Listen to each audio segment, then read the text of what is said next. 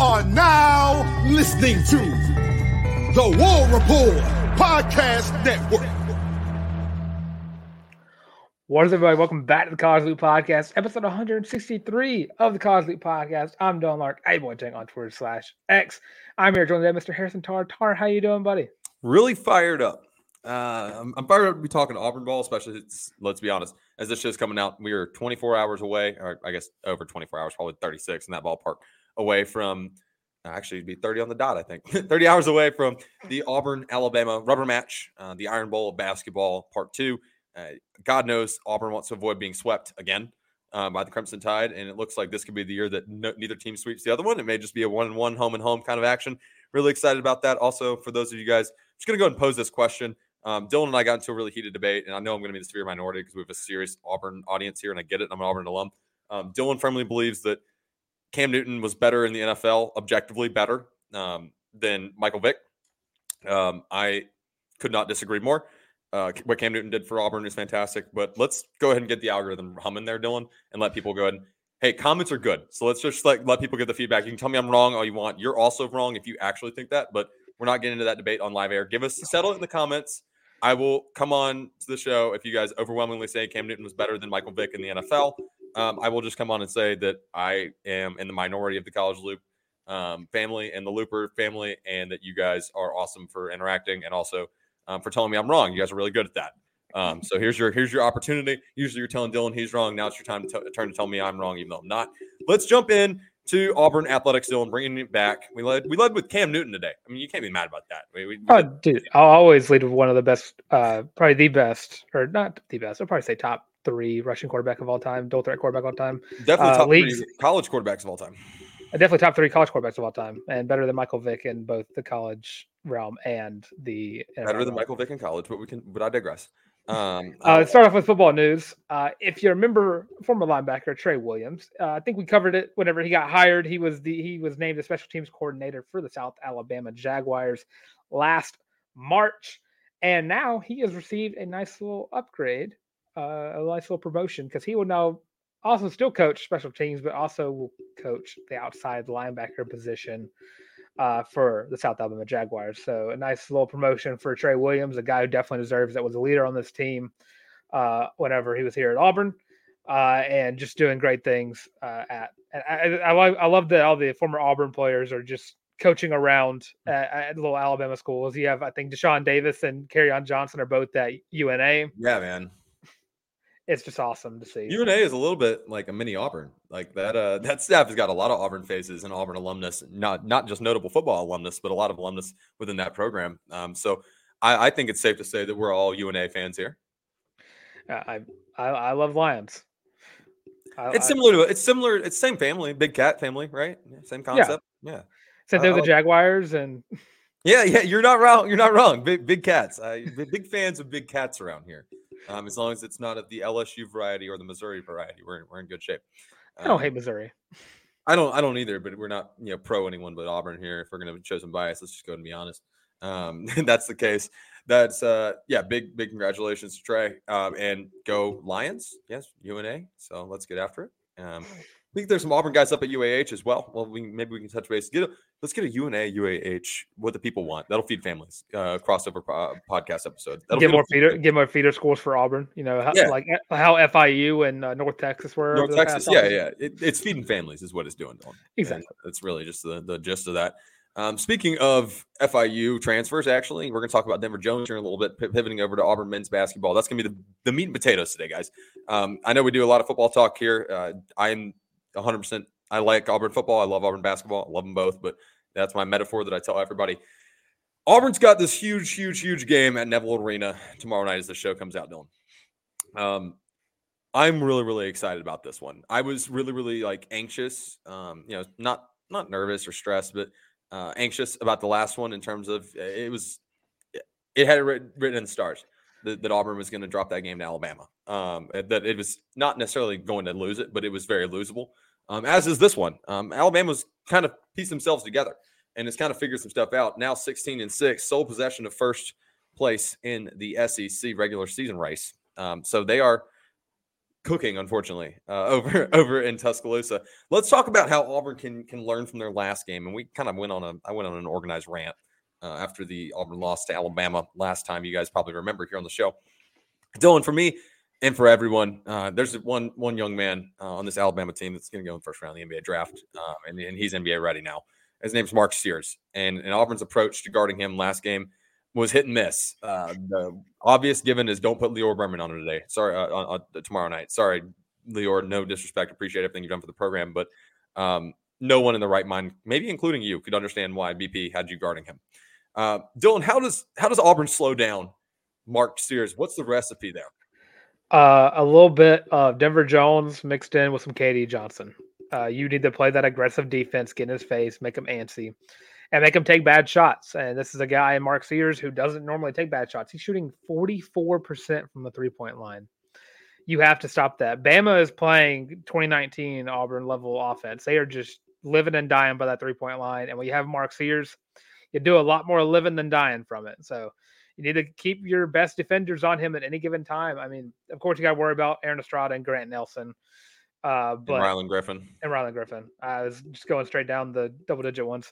Uh, but Denver Jones and K D Johnson are probably your best opportunities because they're the ones that are going to make make him make mistakes more often than not. And that's what you're going to need if you want to get the win here.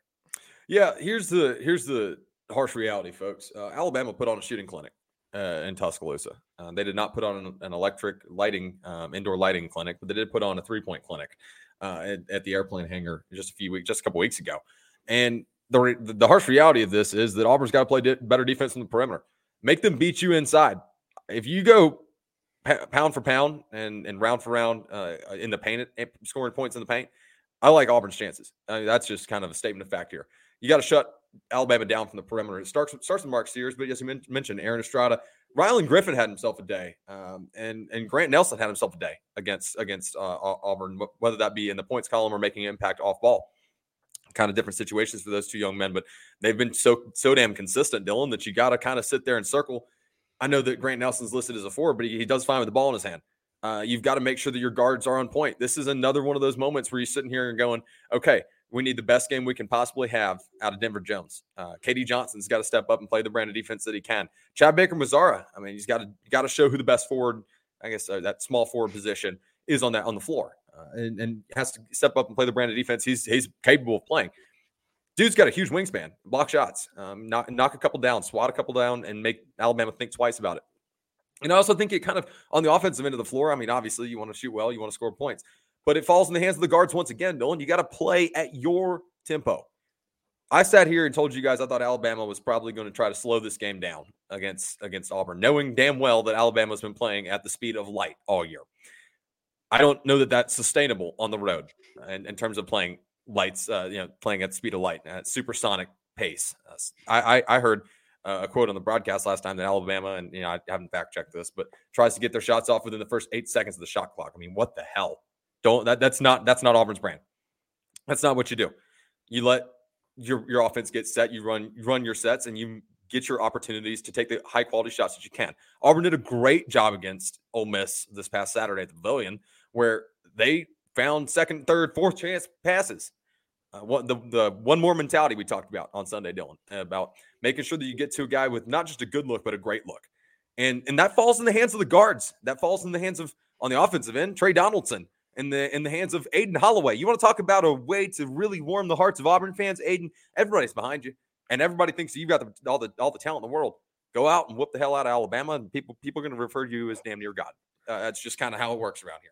And, you know, right, wrong, or indifferent, which is it's right, but right, wrong, or indifferent, that's the way the the this this world, this landscape works. This is a big opportunity, Dylan. Um, and I'm, I'm I'm all this to say, kind of long-winded way, I'm going to transition over into Aden Holloway. Uh, you, you mentioned the importance of Denver Jones and your K D Johnson on, on the defensive end of the floor. How does Aden Holloway really stand out and help Auburn take care of business? I think Auburn has the potential to steamroll Alabama on tomorrow night, by the way. I, I, I, I'm st- sticking to my guns there. I don't know that they will, rivalry game, but how does Aden Holloway lead the charge on the offensive end of the floor? And that does not mean dropping twenty points, in my opinion. It's facilitating the ball, uh, taking good shots. We saw against Ole Miss, he only took four shots on the three-point line, which sounds like a lot for a guy who came in as a backup, but we saw a improvement from his shot selection. He's not just throwing up shots sideways against Ole Miss like he was against Vanderbilt and Alabama and all these other games where he just did not look like he was ready to play at the high level, or, or not, I don't want to say ready to play at the high level, ready to start at this at, at the S E C level. Because uh, he needs that area of growth, and you're and we're seeing that ever so slowly. Uh, and I, I think if you want to see a good Aden Holloway, you need to see a guy who is willing to take maybe two, three shots while also having probably like three, four, five assists.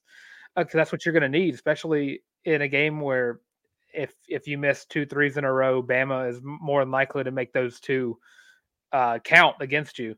And, you know, you could see two missed shots turn into a six oh lead for Alabama. Yeah, no, it's it's and and a large part of that, you mentioned facilitating and taking good shots. That's also making good passes, Dylan. Uh, we, we we saw Aden Holloway get a little erotic, and, and Tray Donaldson too, uh, a, l- a little erotic uh, over the past couple games, kind of just – I had, I had a text from a friend of the program, uh, and and he mentioned last game that in the past three games where Auburn has come from behind and tied it up, we we being Auburn, Auburn has directly turned around and immediately thrown a lob, full uh, three quarters court or plus, uh, that is air mailed out of bounds. And instead of capitalizing on a momentum shift, which that's true, by the way, I went back and triple checked because that felt like a fever dream to me, but that's true. Um, instead of building on your momentum, you're just giving the other team the ball back. Uh, possessions in the game like this are precious. Limiting turnovers, that, that's that's huge. Tray Donaldson, I'm looking at you. Um, and I'm not necessarily talking about getting pickpocketed. Trey's pretty good about holding on to the ball. Mental mistakes. Mental mistakes. I was ready to scream watching Tray get backcourt violations. Uh, that that is, I mean, t- two in a game. The third one was a carry. I That's what they ruled it. It was totally backcourt. Um, but making smart fundamental decisions and, and not turning the ball over, silly, silly mistakes. And and whether that be errant, errant passes or, or dumb stuff like that, you just cannot afford to hand a team like an uh, like an Alabama a second chance. And that pairs nicely to my next point here, Dylan. How bad does Auburn need to win the battle of the boards? Uh, terribly so. I, I think it's every, the games that Auburn has lost this year, they have been out-rebounded. And I don't know if I got that fact explicitly right, but it does feel that way, especially Mississippi State. To- Tolu Smith dominated the boards against us, and Josh Hubbard just did numbers against Auburn's defense.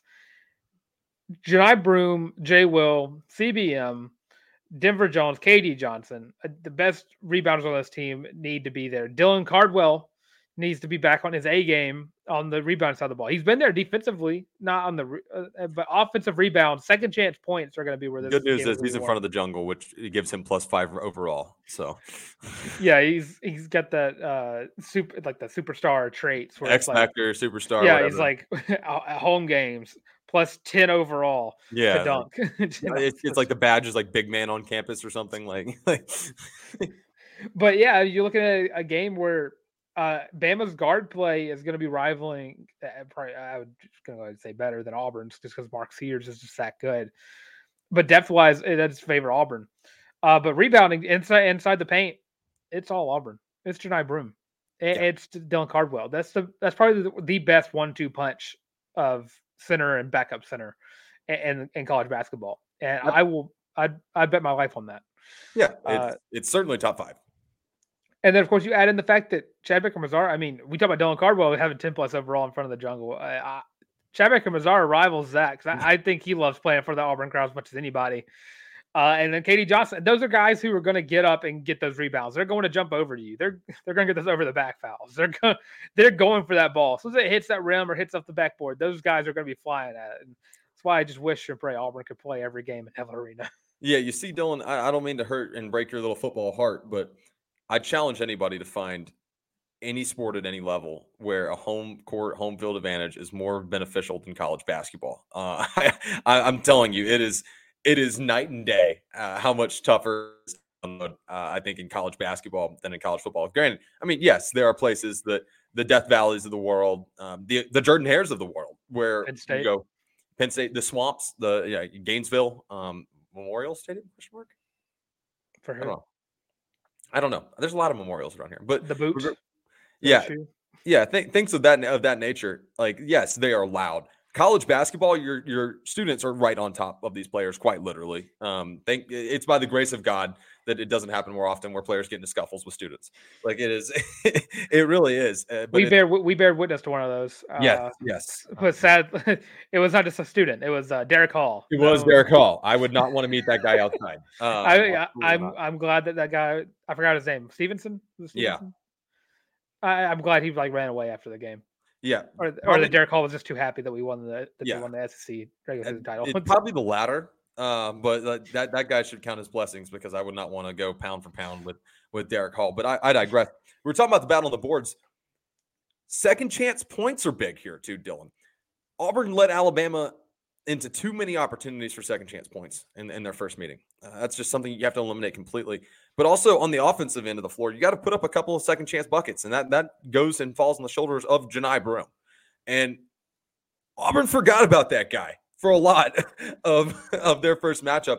And it's been alarming how much they've forgotten about him as of late. They forgot about Johni at the Pavilion on Saturday for a little bit, and they were like, wait a minute, six ten, probably going in the first round of the N B A draft. Maybe we should get him the ball. And suddenly, suddenly good things happen. Feeding Johni Broome down low, after especially he's gonna he's gonna clean up his work on the gra- on the glass. He's gonna get his. You got to give him the opportunity to get to put some more points up uh, as as you as you set run your sets. He's great with that high ball screen pick and roll too. I mean, you, there's just a limitless list of opportunities and ways that you can score Johni Broome. And I mentioned it before. I'll say it once. And I'm gonna say it a thousand times this the next couple of twenty-four hours, Dylan. You've got to win this game in the paint, and that starts with Johni Broome. It cleans up with Jalen Williams, and the and the cherry on top is your Dylan Cardwell having a good outing. But it starts with Johni. Johni, this is your opportunity to also go put down some really good film uh, for the N B A draft because this guy is you're you're better than them. All right, look, here's your whiteboard material, Nate Oates. I don't think you have a single play, player on your on your roster and and that can play in the paint better than Johni Broome. I don't. Uh, that's uh, Dylan just clipped that for for for quoting it. I don't. I th- I, I also feel that way pretty much anytime Johni Broome steps on the floor. I think I, I like Auburn's chances against anybody if if Johni Broome's got his A game. Now there are times that you're going to have down down Johni Broome, and that's not fun to watch. But I think Johni Broome is uh, first off a snub for S E C Player of the Year watch, by the way. Um, but I think he's the best player on the court when he steps on the court. Be that you're guy. Talking about, you're talking about a guy who's one uh, one point two rebounds away from averaging a double double, uh, and unbelievable. I, I would love to look back at the season thus far and just count how many times I've heard the quote from the commentator saying, "Well, Johni Broome had two points in the first half. Johni Broome didn't was held scoreless in the first half. Johni Broome only had four points in the first half, and then it might be erupted the half adjustments erupted in the second half." Yeah. Well, the cool thing about the Ole Miss game and is the fact that I I think J-Will said this during the post game. They kicked their coaches out of the out of the locker room. It was like J-Will and Johni and a few of the other leaders on this team talking like, all right, we shouldn't be losing to Ole Miss in any sport, but mostly basketball. And if that's and, the headspace that Johni Broome and Jalen Williams go in, into a game, then Auburn's almost unbeatable. Because Johni Broome, when he knows he's better than you or he thinks he's the best player on the court, he is the best player on the court. Period. I mean, he is – we've seen great play from forward slash centers, that stretch four, uh, small five, whatever you want to call it. Auburn was spoiled in twenty twenty-one, twenty twenty-two with two of the best in the business, and, and Walker Kessler and and and and Jabari Jabari Smith. But this guy is, is he's a complete package. He's vocal, he's a leader, and he's a scorer. Damn it! I mean, he he just knows how to finish at the rim better than he ever did last year. Uh, he, he was great last year, but I mean, he is phenomenal this year. And then you throw in the fact that you got to deal with him, and then Jalen Williams gets some spacing. I mean, good night. Good night. Good luck. And all that you got to worry about with Johni Broome is keeping him out of the free throw, keep him from shooting free throws. Because uh, I believe he is one of the worst on the team in terms of shooting free throws. But he's not been, this team has not been coll- collectively bad from the stripe this year, which has been refreshing, guys. Let's I mean, sixty, sixty-two is the lowest from any of the ten guys that go in the game. Uh, but after that, J-Will's got eighty. C B M's got eighty-seven. Aiden's got seventy-six, which I think is a little low for him. Uh, Denver Jones is shooting a crisp team high, uh, except for the Darren Scotts of the world, uh, shooting ninety percent from the free throw line. Is that good? I, I believe so. Uh, yeah. I believe it's uh, ninety out of ninety. So, yeah, one hundred percent. ninety out of one hundred. Uh, but the rest of the team has done very well shooting free throws. It, it's like the one part of Johni's game that annoys me. It's like you're so good at everything else. You're shooting thirty-four from thirty-four percent from the three point. Yeah, line. Now he's knocking down stuff from the perimeter like semi routinely. Come if on, man, shoot the free throws. uh, I'm I'm trying to manifest uh, an Auburn like big an Auburn run that gets Auburn up like twenty points in this game, and it just gets topped off by a Dylan Cardwell open look three that just hits the back hits the right. back iron right and goes in. I think like we've the, seen. We've seen Dylan Cardwell's one uh, three-point attempt for the season, and I actually said out loud, what in the Horace Spencer did I just watch? I mean, just I, I just want you to paint this picture. Imagine in the jungle, Auburn's up by a lot against Alabama. Crowd's already already rowdy. And then Dylan Cardwell pulls up and just bangs a three. Yeah, louder than any dunk he's ever done. Louder than any play that's ever happened in Neville yeah. Arena. It, it would be – it would be – no, it, it would be up there, but – Auburn putting a century on Alabama our senior year was pretty damn wild. With, with the walk-ons? Yep, with the walk-ons. Leading well, the, Lior, the Lior Berman dunk. Lior Berman dunk was nuts. Yep, that was nuts. Okay, let's do it, Dylan. Score predictions. Alabama at Auburn. Must-see T V. This game, huge implications, and we're going to talk on the other side of our break here in a second about this game's implications and, and what, where we think Auburn can be at the end of the S E C slate. Alabama at Auburn, Iron Bowl basketball, part two, rubber match. Your final score, Dylan. Give me – I'm tempted to put the booging glass up, glasses on, but I don't think I'm booging when I say this. I think Auburn's going to win. I'm going to go eighty-five seventy-five. ninety-one seventy-nine Tigers. I'm telling you, this game screams foot on their throats. And, and look – Auburn can go out there and, and win this game by a couple points and, and, and come out if they come out flat. I like Auburn in this one. I like this one as a statement win. Back-to-back Q ones. Don't let the Tigers get hot. Uh, this is this is a game that could be a turning point. Ole Miss could have been the the kickstart, and and that you know scrappy win over Vanderbilt, whatever, could have could have been a good you know I guess boost back up off the ground, pull you up off the ground. This one could be one that could send you to the moon um, because we're getting to the point of the year now. Folks, it is February. It will be February seventh when this game is played. We're getting to the point where you want to start getting hot. You want to get really hot. Later this later this month, we'll be talking about how important that is, but we are getting close, and I like Auburn to win this one in kind of convincing fashion, Dylan. I would say if Auburn could play like they did in that second half against Ole Miss for like the next – Nobody beats like, that. Say like forty halves. I don't, I'm give or take a little because I don't know how exactly because I think it's eighteen for the rest of the season, and then – Uh, there's like what four S E C games, so they say eight for that. They're not yeah. eight, uh, oh, you mean eighteen halves for that? It's going, yeah, just going throughout the, the rest of the season. I'm trying to go through the tournament and the March Madness. Uh, I'm just gonna say forty. You know what? Yeah, why not? That's fine. It yeah. goes in the next season and just keep playing. Whatever. Just infinity. Play yeah, at that like for the that. next for the like next forever. One. I like that one. On the other side of this, quick little break. We will talk to you guys. We're gonna give our thoughts about Auburn's chances about snatching that first overall spot. And taking the not the head-to-head, but splitting the head-to-head with the University of Alabama for possession of first place in the S E C and where we think the Tigers could finish this season, uh, pending a couple other outcomes. Before we do that, I want to remind everybody, if you're watching here on the YouTube stream, make sure you like, subscribe, and ring the bell right here at the College Leap YouTube channel. Make sure you stay up to date. Everything coming out right here is a ton of fun for us. We hope it's just as much fun for you guys. We want to make sure you guys stay up to date there. Drop a comment. We've given you plenty Plenty of whiteboard materials, I said earlier today, to give us feedback. Talk to us about your highs and lows. And we're about to give our, after we talk about the S E C standings, we're going to talk about our mid-season, mid-conference season superlatives. So make sure you guys give us your feedback. We want to hear what you guys w- would have placed these guys at, who you would have picked where. And we want to hear from all of you. If you're not listening on the YouTube stream and you're listening on one of your streaming platforms, thank you guys so much for hanging out. Give us five stars or a thumbs up. Make sure you share the show. Whatever the highest rating is on your streaming platform of choice, give us that. I promise you it helps the algorithm more than I can begin to explain. And we truly, truly do appreciate every single one of you guys. Y'all are the reason we're able to do what we're able to do. If you want to continue to support the show in ways beyond liking and subscribing and ringing said bell, you can head over to the war report dot com, pick up your very own College Loop, War Report Podcast Network, co-branded Fuel and Loopy t-shirt. Comes in five different colorways. Most comfortable shirt you will ever own. Cannot implore you enough to go purchase and pick up your very own Feelin' Loopy t-shirt. Once you pick that up, use hashtag Feelin' Loopy. That's Feelin' without the G on whatever social media platform makes you the happiest, whatever you use the most. Tag us in it, and we will make sure we throw it up on the next stream for the show. Thank you guys for your continual love and support. You guys are the best. Loopers win every single time.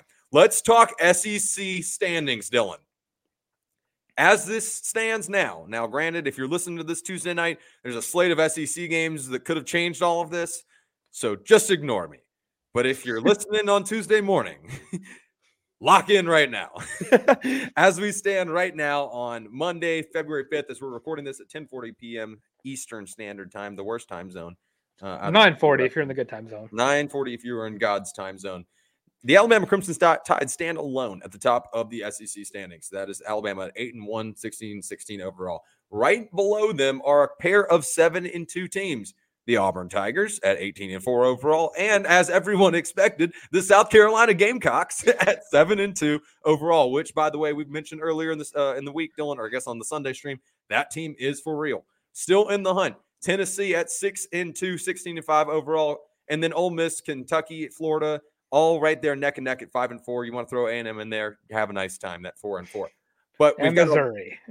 starting to see some parity, starting to see some parity within the S E C race. And somehow, some way, Kentucky seems to be in, in a position where they got some must wins ahead of them. So does Auburn. Don't take that away. Auburn's got some must wins, and it starts tomorrow night. But where things are at right now, Dylan, and what we just said on the, before the break, we both picked Auburn to beat Alabama, which would put Auburn at eight and two, heading into this weekend. Where do you think the Tigers can finish in the S E C? Is the S E C regular season dream very much alive, or where are we standing on that? I think it's very much alive uh, right now. I'd probably say Auburn finishes that two spot. I do think Tennessee is very good. I don't. I wouldn't give Tennessee that much credit like later on in like the and and the. and the tournaments uh, because they, Rick Barnes teams do seem to fall apart in, in March. Oh, uh, darn. uh, but I definitely think that I, I think the game being in, in Neyland is not ne- Knoxville. I don't know if that's Neyland. Knoxville. Uh, I think that definitely is going to help Tennessee's case. Uh, I think Tennessee's going to win the S E C regular season title, but I definitely think Auburn finished second. I think Auburn's going to be probably a favorite to win the, win the S E C tournament overall. I just kind of think that's how this team's going to be built built out. Uh, the depth is going to be helpful later on that season as well. Uh, I do like Auburn's chances of potentially getting an upset, but I, I think and Knoxville. Yeah, I love that about you. I, I but right now I think I'm gonna I predict Tennessee to win it win the regular season. I think Auburn gets to the last game of the S E C tournament, uh, and then I think that's just a nice lead for March Madness. Yeah, it, it it certainly does, and I, I I'm with you. Let's let's take a look real quick. I'm just going to kind of run through. I think it's a three horse race right now. Uh, Kentucky's still in the mix. They come to Neville Arena and they beat Auburn. Things get weird. It's just let's just be one hundred percent real, and that's a very losable game because love them or hate them, and I think we all hate them. But Kentucky's still got a boatload of talent, and they lost to a very very good Tennessee team, like Dylan just mentioned, a team that I'm in the same camp. I think is going to win the S E C regular season, but Auburn's schedule coming down the stretch. Obviously, we'll, we'll look past Alabama. If they can get through Alabama, they've got a pretty pretty weird little Florida team that's been kind of just hanging in games and finding ways to win in the goofiest ways possible. But they got to Auburn's got to head head to the to the swamp and, and go on the road to do so. And Florida's still in that the thick of it, right there at five and four in the conference. So they've got a lot of reason to play ball uh, to to this point. If you look past that, you've got South Carolina at home. Don't need to really say much about this game because South Carolina is not the pushover we thought South Carolina might be. Very losable game there. Kentucky comes to Auburn Arena, uh, excuse me, Neville Arena, the, uh, immediately following that.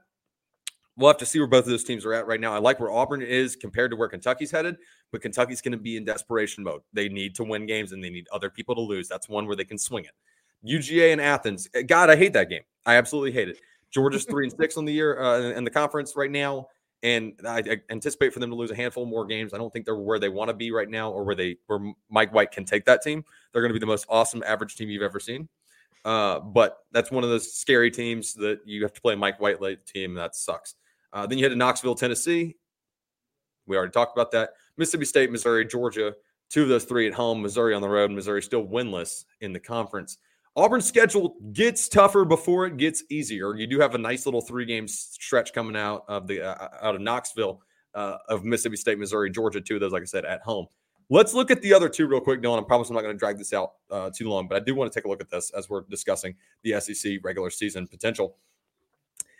Alabama doesn't have a cakewalk, but the schedule seems pretty similar.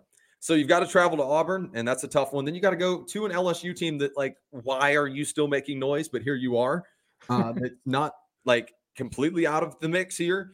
Uh, Texas A and M, a team that's going to be in gotta-win-now mode uh, because they need to fight like hell to make the tournament. Uh, Florida, another one of those feisty teams. Kentucky on the road. Ole Miss on the road. It's a sneaky game for Alabama, by the way. That Ole Miss team does uh, – that Pavilions – that is a real environment now. Uh, versus Tennessee, I, I think Alabama drops that game.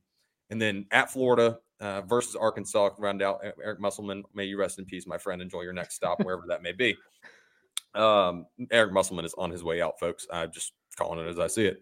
Uh, we've all heard the rumors, and if there's any teeth to them, that guy is gone. Um, Tennessee, last last pony here in the race. L S U, A and M, Arkansas. Win, win, and win. All I do is win, win, win. Then they get their in-state foe of Vanderbilt and Missouri. Win, win. Texas A and M, win. Auburn. There's your toughest game on the slate. Oh, wait. Then you round out your season with Alabama, South Carolina, and Kentucky. Auburn's got to play really, really well over these next four games because then they can get help. They're not going to get it beforehand, Dylan. So we're going to find out here in the next two and a half, three weeks. Well, I mean, hell, I guess everybody's going to find out in the next two, two and a half weeks about where we're going to be. But if Auburn takes care of their end of the bargain and wins the games they're supposed to win, like Bruce Pearl always says, Dill, I think Auburn can win the S E C regular season, but I'm still taking Tennessee. Dude, I, I completely agree. I think by April, we're really going to know how this how the S E C shakes out. By May, I bet you know we, we know who wins the national championship. Dude, I swear. Um, it, it's crazy to me that Tennessee's going to have a little bit of a, of a cakewalk up until Auburn comes in the town. And honestly, that uh, it, unless that Tennessee team is like extremely prepared, which Rick Barnes and, and B P always seem to uh, make it enjoyable for people who are not best. If people make the game very enjoyable for uh, fans who are not fans of either of those two teams playing, uh, and that those last four games would scare the crap out of me if I'm a if I'm a casual Tennessee fan who doesn't know how good they actually have it right now, because uh, Auburn at Bama at South Carolina. And then Kentucky, that's just horrific. Uh, and, of course, Missouri. Can't can't forget about Missouri. Uh, Let's not forget, South Carolina already beat Tennessee once. And they did it in Knoxville. South Carolina sweeping Tennessee would bring a, another obnoxious fan base into the South S E C. South Carolina sweeping Tennessee could mean South Carolina wins the league. I don't – nah – I can't rock with you on that. I, I'm not I, there yet. I'm not, I'm not ready to say that yet. South Carolina still has They're going Auburn, to dance. They're Ole dancing, Miss. Though. They're for sure dancing. Oh, well, half the S E C is dancing. I think eight nine teams in the S E C. Nine teams nine in the teams. S E C are dancing. All you're missing out on is, uh, uh, honestly, if you had told me, imagine imagine someone told you this in, let's say, I'm just going to go November because you're at least you're part of the season. That South Carolina's going to finish above Arkansas and Missouri. Where would you have said Arkansas and Missouri were going to be ranked at? Missouri dead last. I, I would have thought they were worse than than than Vanderbilt. They lost everybody. Um, I would have been like, above Arkansas, damn. Uh, South Carolina must have finished like fourth in the league, third in the league, maybe second. Like, like And then, I t- then I'd tell you that Arkansas is actually eleventh in the league. It really, it really hurts me. I hate it. For those lovely, lovely Hog fans um, and, and Fayetteville um, in their lovely basketball program. You see that they are suffering, cr- crashing, and burning. This is how we win. Anyways, this is how we win, folks. Some are saying – I'm going to start the narrative, Dylan, before we pivot into our mid-season, mid-conference season uh, superlatives, excuse me. Some people are saying that Auburn broke Arkansas, and I'm not – I'm just not saying they're wrong. I'm not saying it's me. I'm just saying some people are saying that, and it's word on the street, and there's some traction. Is was there anybody who was happier to see Auburn beat Arkansas uh, by thirty points more than Wendell Green Junior was? I'm a close second. I, I don't think that I don't think it's comparative at all. I think Wendell Green Wendell Green might hate Arkansas more than like Arkansas anybody. Arkansas. Yeah. Wendell Green might hate Arkansas more than Eric Musselman hates Arkansas right now. If I'm. I, I did Wendell Green. I, I, I, what did he have? He's like playing overseas now, I think. Yeah, uh, he would. He would probably spend a lot of money to come over there and just like roll Arkansas's campus just because they won. He, I think that, that Wendell Green had no problem staying up super late and uh, overseas uh, to watch that game. I think that he was he was not fine, not pro- not bothered by sleep depri- deprivation. Game on the T V, Twitter in his hand. Yeah, that's right. That's right. Wendell Green Junior, a young man that made this midseason superlative list last year. That's a good segue. Um, I know that for a fact that he was on the superlative list last year. So let's talk over. Let's flip. I think he was offensive player of the uh, of the of the year at that point. This this point last year. Uh, Wendell Green definitely probably would have been that because uh, Johni Broome hadn't really emerged as that. And as the dominant score. Yeah, and then J-Will was consistently twelve Flat. points. And then Alan Flanagan was... Oh, I forgot about him. Alan Flanagan. That guy went to Auburn? Dude. Dude, did his dad go to Auburn? like... We're gonna, there's going to be a time we're going to remember the Alan Flanagan and Bo Nix years at Auburn. And Jarrett Stidham's from Texas. Anyways, so we move forward. And Bo Nix's dad is Patrick Nix. Did you know Bo Nix was at the twenty ten National Championship? Um, so M V P. Also, Jake Fromm played in Little League World Series. Anyways. Uh...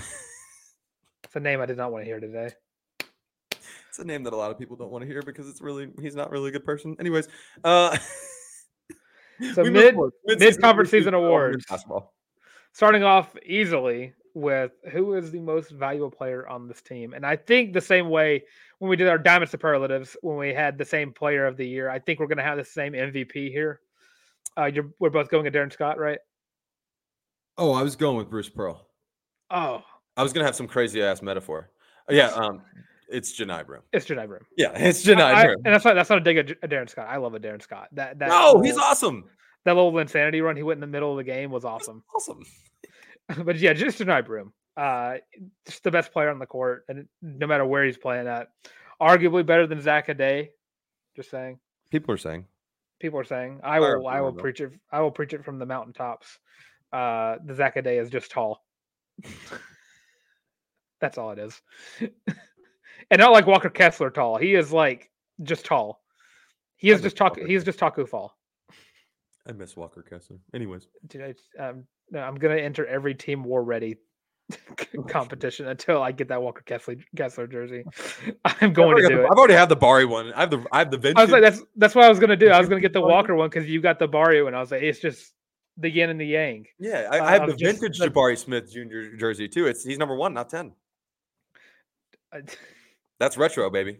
And that one's probably like on sale now on Fanatics or something. I don't want to talk about it. Listen, my girlfriend spent her hard-earned money to get me a brand new jersey his rookie year, and I was so excited. I did not have the heart to tell her until one day I was watching a Rockets game on my phone because I wanted to watch Barry, and she goes, "Where's Jabari?" I was like, "He's right there. He's number ten." And it was like one of those like sitcom moments. You're like, "Oh, sh- shouldn't have said that." And she's like, "Wait, his jersey was one." It was a whole conundrum. Anyways, offensive player of the year. Offensive player of the year. I'm gonna be rocking with J-Will here. Uh, he has just been a guy who, uh, like Johni Broome, has just been one of Auburn's like most consistent pieces. He is a electric factory whenever he is wanting to be on the court. Uh, those dunks that he did against Ole Miss were just uh, chef's kiss.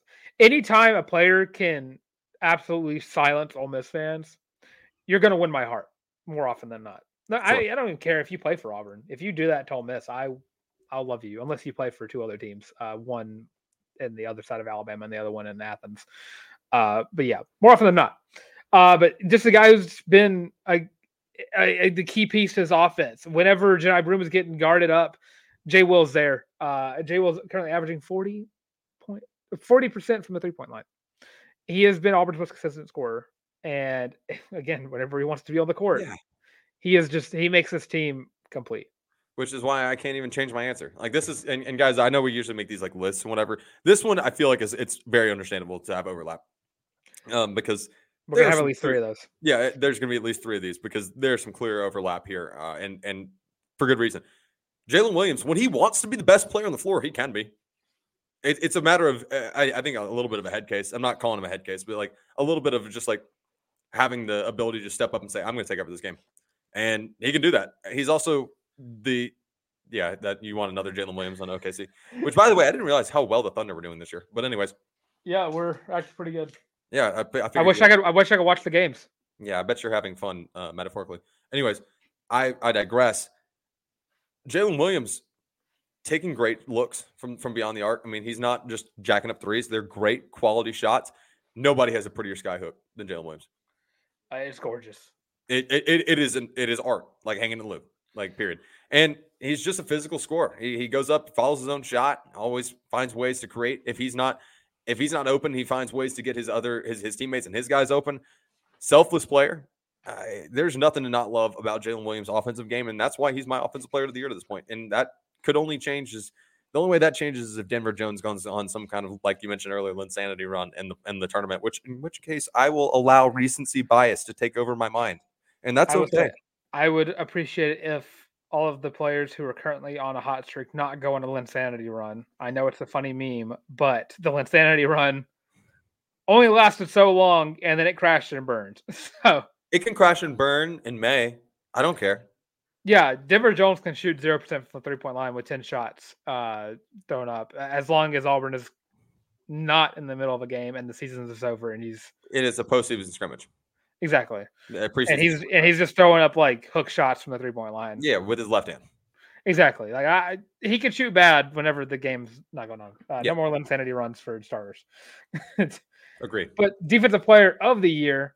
And this is, again, going to have some overlap to it because it's kind of hard yeah. to pick against a guy who's averaging eight point eight rebounds a game and, of course, two point three blocks and a steal per game and is one of the best defensive players in the country and is currently in the lead for a bunch of S E C awards and national awards. Hey, it's Johni Broome. Again, it's... It's Johni Broome. Yeah. It's just he's so awesome. Like he's he's gonna go down as one of my favorite Auburn basketball players ever. Uh, I, I I say that like I I have a soft my my heart is divided, uh, and a large chunk of that belongs to Isaac Okoro. Um, a large portion of that belongs to Samir Dowdy, uh, and a large portion of that belongs to Jabari Smith slash Walker Kessler. But he's gonna have a, a big chunk of this. Uh, he's he's just he's just awesome. Like there's nothing there's nothing to, that you look at Johni Broome and go, man, I wish you wouldn't have done that. Um, Often, like it, that's just part of ball, but like, yeah, he's he's awesome. Like, stop okay. giving him stupid fouls, please. I've been looking at Auburn basketball just because I have, and you know, I got the Robbie Axford jersey. I'm like, I I really need to find a guy who I can who I can support. I've been looking at those basketball jerseys on the Auburn Tigers website, and this is not a this is not a free ad. I'm just making conversation. I've been looking at the K D Johnson jerseys, and I've been looking at the at the Johni Broome jerseys. I'm like, mm. yeah, yeah. I don't know. I'm also looking at. Of course, there's a lot of other players I really like, but K D Johnson just fits my play style so perfectly. Yeah, he, and just he my really, mood. He really does. All right, so let's move on with our uh, our midseason awards. Dylan, it looks like you have minor in possession up next. Huh? M I P, minor in possession of alcohol. Is that what we're saying? Uh, that was uh, most improved player of the season. I'll let you kick this one off first. Most improved player for this year's. Uh, I'm, I'm going with Dylan Cardwell. Uh, I am. Uh, he's been disappointing the past couple games. Silly fouls, uh, hashtag the refs suck. Um, nah, just, I mean, S E C officiating is, is it is what it is. College officiating is what it is. Officiating is bad all around, yeah, yeah, no matter yeah. what sport you're in. No, the older you get, the more you get annoyed with it, but it is what it is. Uh, he has taken a giant leap, not just a step forward uh, this year. And, and Dylan Cardwell's pro- providing meaningful, good minutes off the bench in large. If this guy can get back to where he was three or four games ago, and I, I attribute this to what I'm just going to call a slump, Dylan. Uh, if he can get out of this little slump slash funk where he's getting dumb fouls and, and really almost trying a little too hard on the offensive side of the floor, that guy can be super valuable in March, uh, like unbelievably valuable in March. Uh, I, I, I like the, all the comparisons. You mentioned it earlier in the show. I don't want to beat a dead horse, but I don't know that there's a stronger one two punch at the five position. Janiyah stretch for N B A draft scouts. If you're listening to the College League podcast, he's a great stretch for. Um, I'm, I'm really lobbying for him, but there's not a better one two punch uh, in, in the paint than than Johni Broome and Dylan Cardwell, and his continual commitment to getting better. Mind you, he has another year of eligibility if he wants it.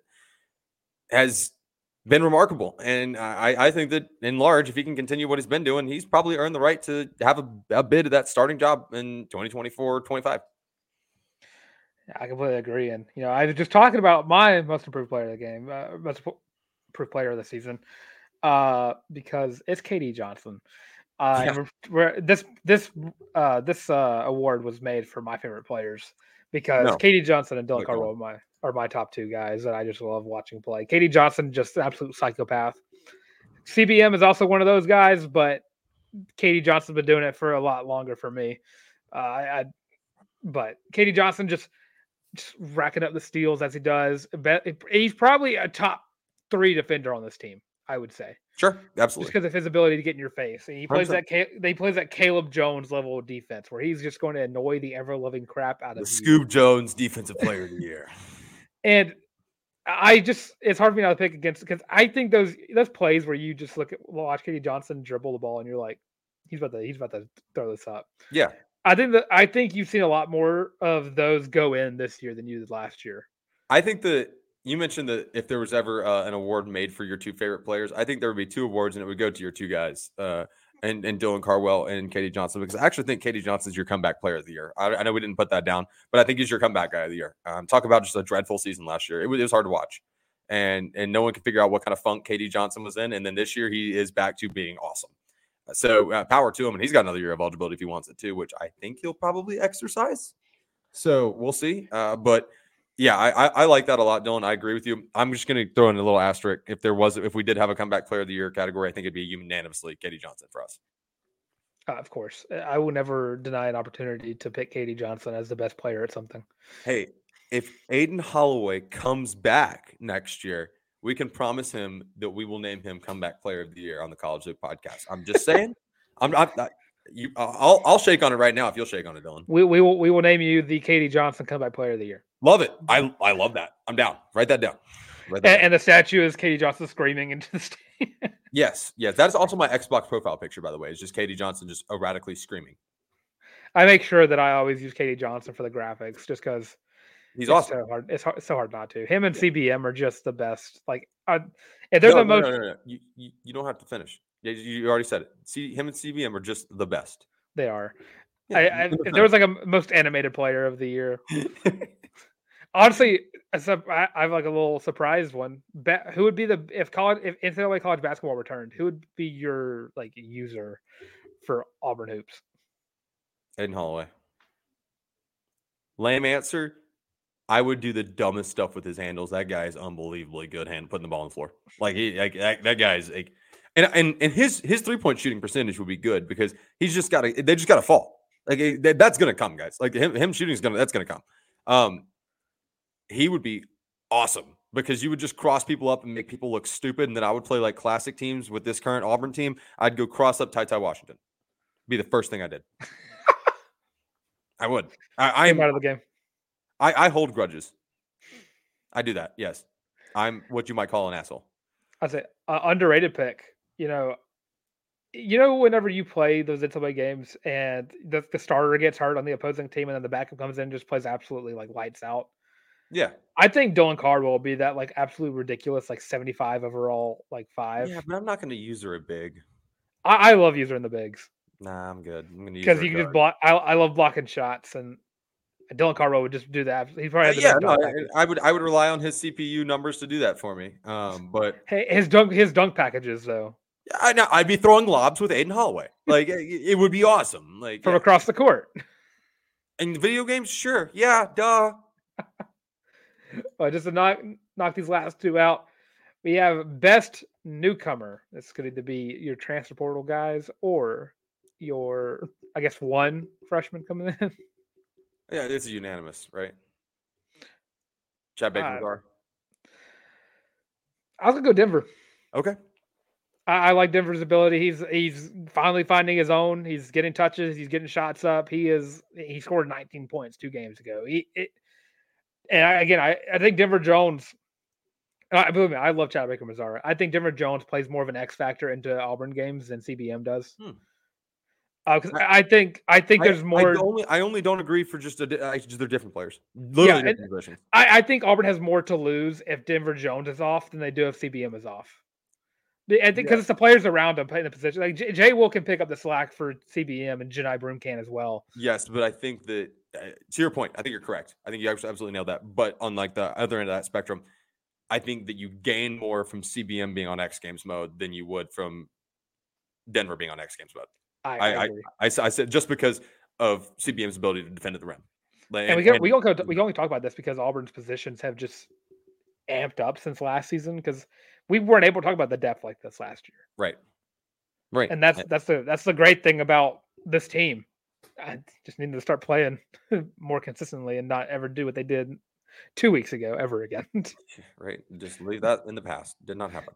All right. And the last one we have, sixth man of the year. I'll let you go first. I think I'm going to rock with Tray Donaldson. And I know he just won the starting job. Yeah, I think I am too. I think I've convinced myself. Do we do we just go five for six? Yeah, maybe. That tracks. That tracks with us. Mark that. No, no, no, no, no, no, no, no, no, no, no, no, no, no, no, no, no, no. We had different most improved. Yeah, five for six. Oh and, no, uh, four for and, six. Yeah, four for six. Yeah, no, a little bit different. Yeah, but um, Tray Donaldson coming off the bench is the best facilitator on this team by far. Yeah, when he's not making stupid mistakes. Well, yeah, that goes for both the guards. Right? No, yeah. Oh, nobody's safe in that statement. Like, I'm an equal opportunist there. Uh, but Trey's currently averaging three and a half uh, assists per game, while only averaging, I think, one and a half turnovers. So, two point oh in the in the plus there. Uh, just does things with the ball that Aden can't do. More physical. Uh, I think he's a his basketball well, I Q. He's not seems, ready to do yet. Yes, I will say. I let's, agree. Let's let's not put the cart, cart before the horse. That guy's still. Yeah, I, I don't want to. I'm not throwing any digs at Aden Holloway. I'm trying to make comparisons, and then it Aden comes Holloway's out the wrong way. Going to be a dog.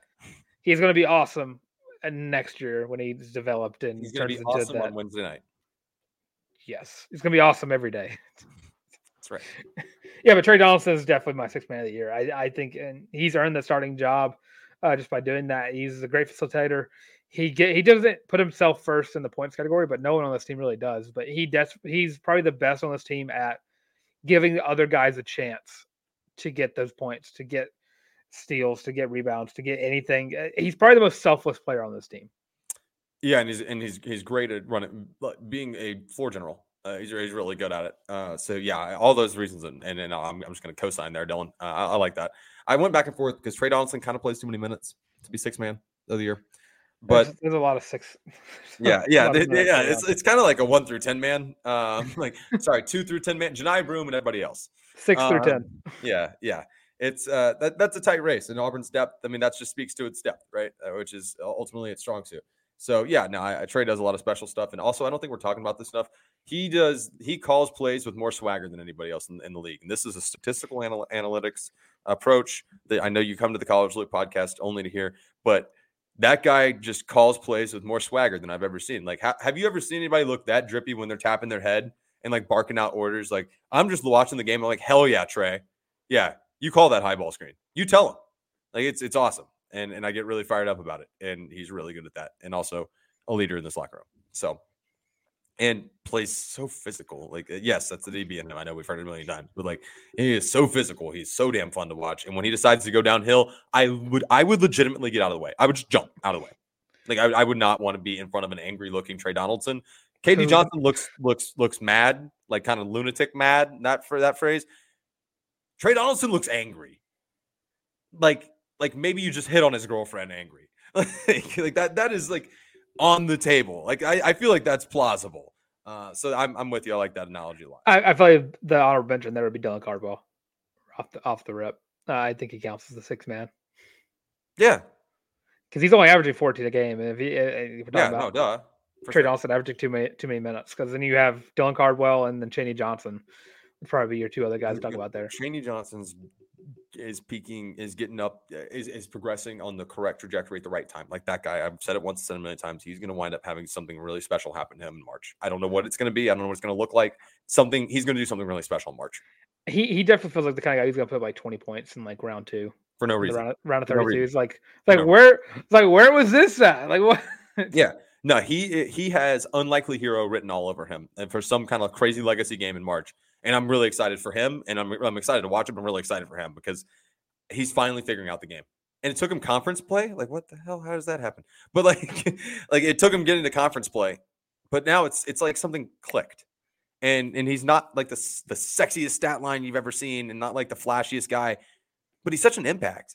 And I'm really excited for him. So yeah, I like I like the, I like that point a lot. Yeah, defensive defensively, Chaney Johnson is. If, if we have like an all defensive team of this of this team, I think Chaney Johnson would be in your starting lineup for that.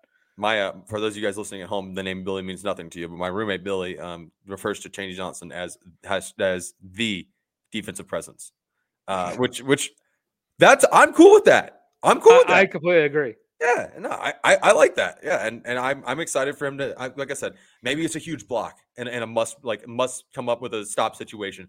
He's going to do something special. We're going to remember Chaney Johnson for it, um, and it's going to be this year. Um, he's going to be at Auburn for a couple of years, but like it's, he's going to do something really special this year that you're going to be like, damn, that guy's going to be awesome next year, and and he will be. I, I firmly believe that. So I'm just waiting for the day because we heard about it all through the summer, the summer practices.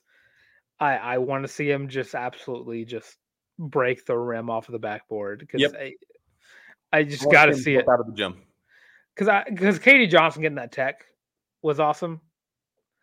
Imagine if Chaney Johnson got a tech for the same reason against Alabama. Um, do it. And if, I, it's, I don't, if it's the same, if it's the same scenario, same like. I guess the word discrepancy and points. Put your foot on their throats. What, what would you would you ra- what, what would you rather have uh, as the dagger of that game? A Dylan Cardwell, uh, like Caitlin Clark level three pointer, sound and all, or a Chaney Johnson windmill dunk on Mark Sears. Chaney Johnson Both. windmill dunk, dunk on, on Mark Sears. No offense to Dylan, he's had his time. I'm not taking anything away from him, and I want him to be awesome. But I want Chaney Johnson to do something just so demoralizing. Like I, I'm, I'm rooting for that guy on so many for so many levels. One, like he's an awesome story. It, it, it is just so damn cool to see his basketball journey. Uh, two, just a guy that understands basketball and his role in the game. And three, just raw athleticism. I just want to see him jump out the damn gym, and I want to see him do something really, really cool. I'm, I'm super high on him. Have been for a long time, and and uh, very much anticipating something special from him. Maybe Wednesday night. I mean, that would be awesome. Like that that would be my that was where I'm casting my ballot. That would that would be the preferred time for him to start consistently playing at the top level of what he can be, as would like th- to tomorrow and then the day after, the game after that, and the game after that. And the game. Dylan's just asking for perfection from Auburn coming down the stretch, and you know what? I get it. It it's, wouldn't uh, be. I, I wouldn't be opposed. I can't yeah, lie. But- Dylan would like to keep his blood pressure in check. This just uh, Legos are an expensive therapy item, and I can't buy them for every basketball game. Oh, but you can. Oh, but you can. I don't need you to. Dylan, thank you so much for putting together the the midseason awards, dude. You did a great job um, coming up with this and and pitching these ideas. I like that. Uh, I like that we had some discrepancy and had some parity in this, but. We are out of time. We are out of hashtag content, and it is time for us to let you get back to your Tuesday or Wednesday morning, whenever you listen to the show. For those of you guys that are locking in and getting ready for the Auburn, Alabama contest Wednesday evening, check your blood pressure, take your blood pressure medication, make sure you eat before you take your blood pressure medication. That's very, very important. And make sure you tune into the College League podcast on Thursday, where we will have a recap of what everyone here is hoping is an Auburn victory uh, and, and a statement win, another Q one win.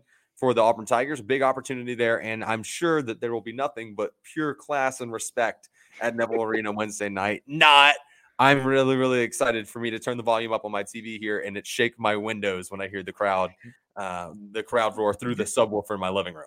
Did you see that the Coconut Bra kid retired the Coconut Bra and now has become like L T Gray? Yeah, I don't think that's officially retired.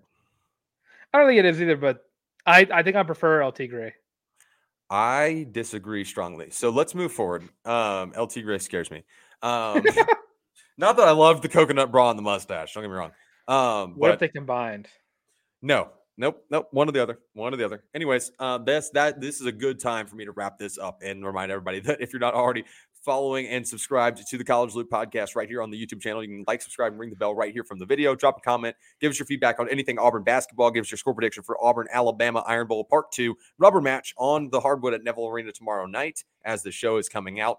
And if you're listening on a streaming platform, make sure you give us five stars, a thumbs up, share a show with a friend so they can continue to grow, help us grow the College Loop family, the Loopers, if you will. If you want to support the show in other ways, you can head over to the war report dot com, pick up your very own Feeling Loopy College Loop Podcast, War Report Podcast Network co-branded t-shirt. Comes in five different colorways, twenty-five dollars, and it is linked in the description, so you don't have to type that into your search bar because we get it. That's a lot of work, and I understand that you don't want to go through the jump through the hoops.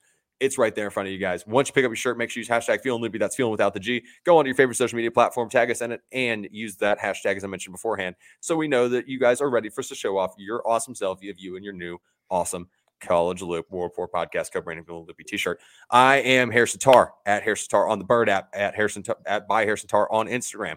Come hang out with me. Give me your good takes, your bad takes.